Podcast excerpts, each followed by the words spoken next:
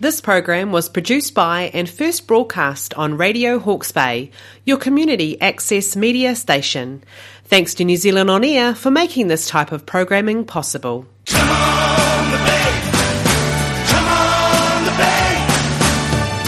You're listening to Radio Hawke's Bay across the bay on 104.7 FM, 1431 AM, streaming on the web at www.radiohawksbay.org.nz. This is Mayoral Voices. My pleasure, as always, to have on the phone Kirsten Wise, the Mayor of Napier. How you going, Kirsten?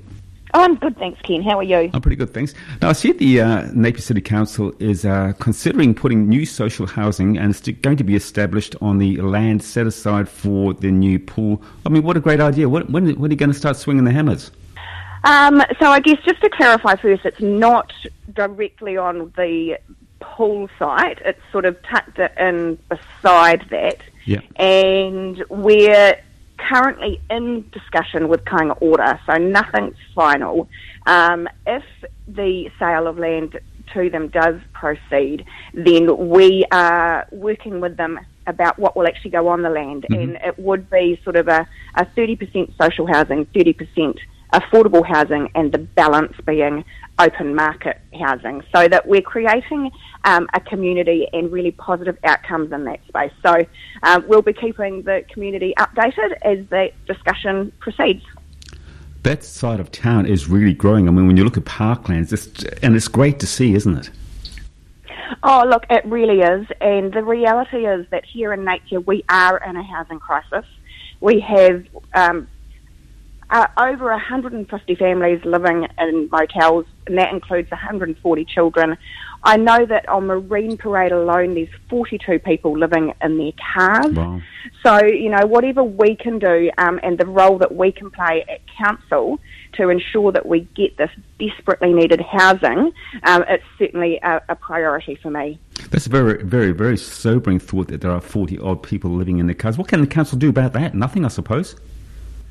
Well, no, not really, other than connecting them obviously with the other agencies that can assist them. So, um, you know, uh, MSD and etc., and see if we can get them into emergency housing, um, which which even that, although it's an improvement, it's still not ideal, obviously.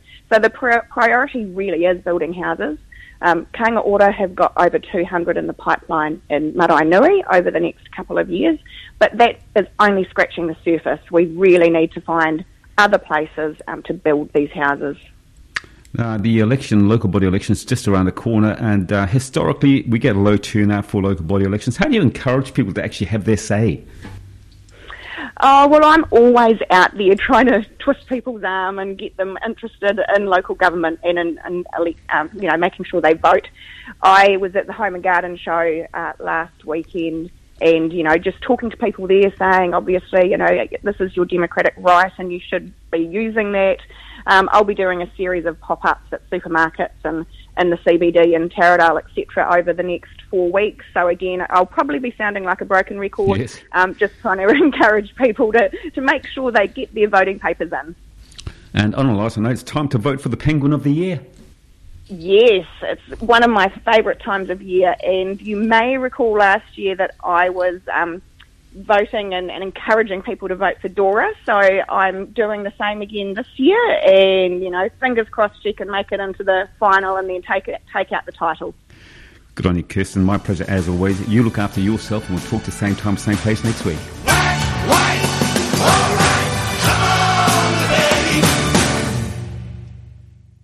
This program was produced by and first broadcast on Radio Hawke's Bay, your community access media station. Thanks to New Zealand On Air for making this type of programming possible.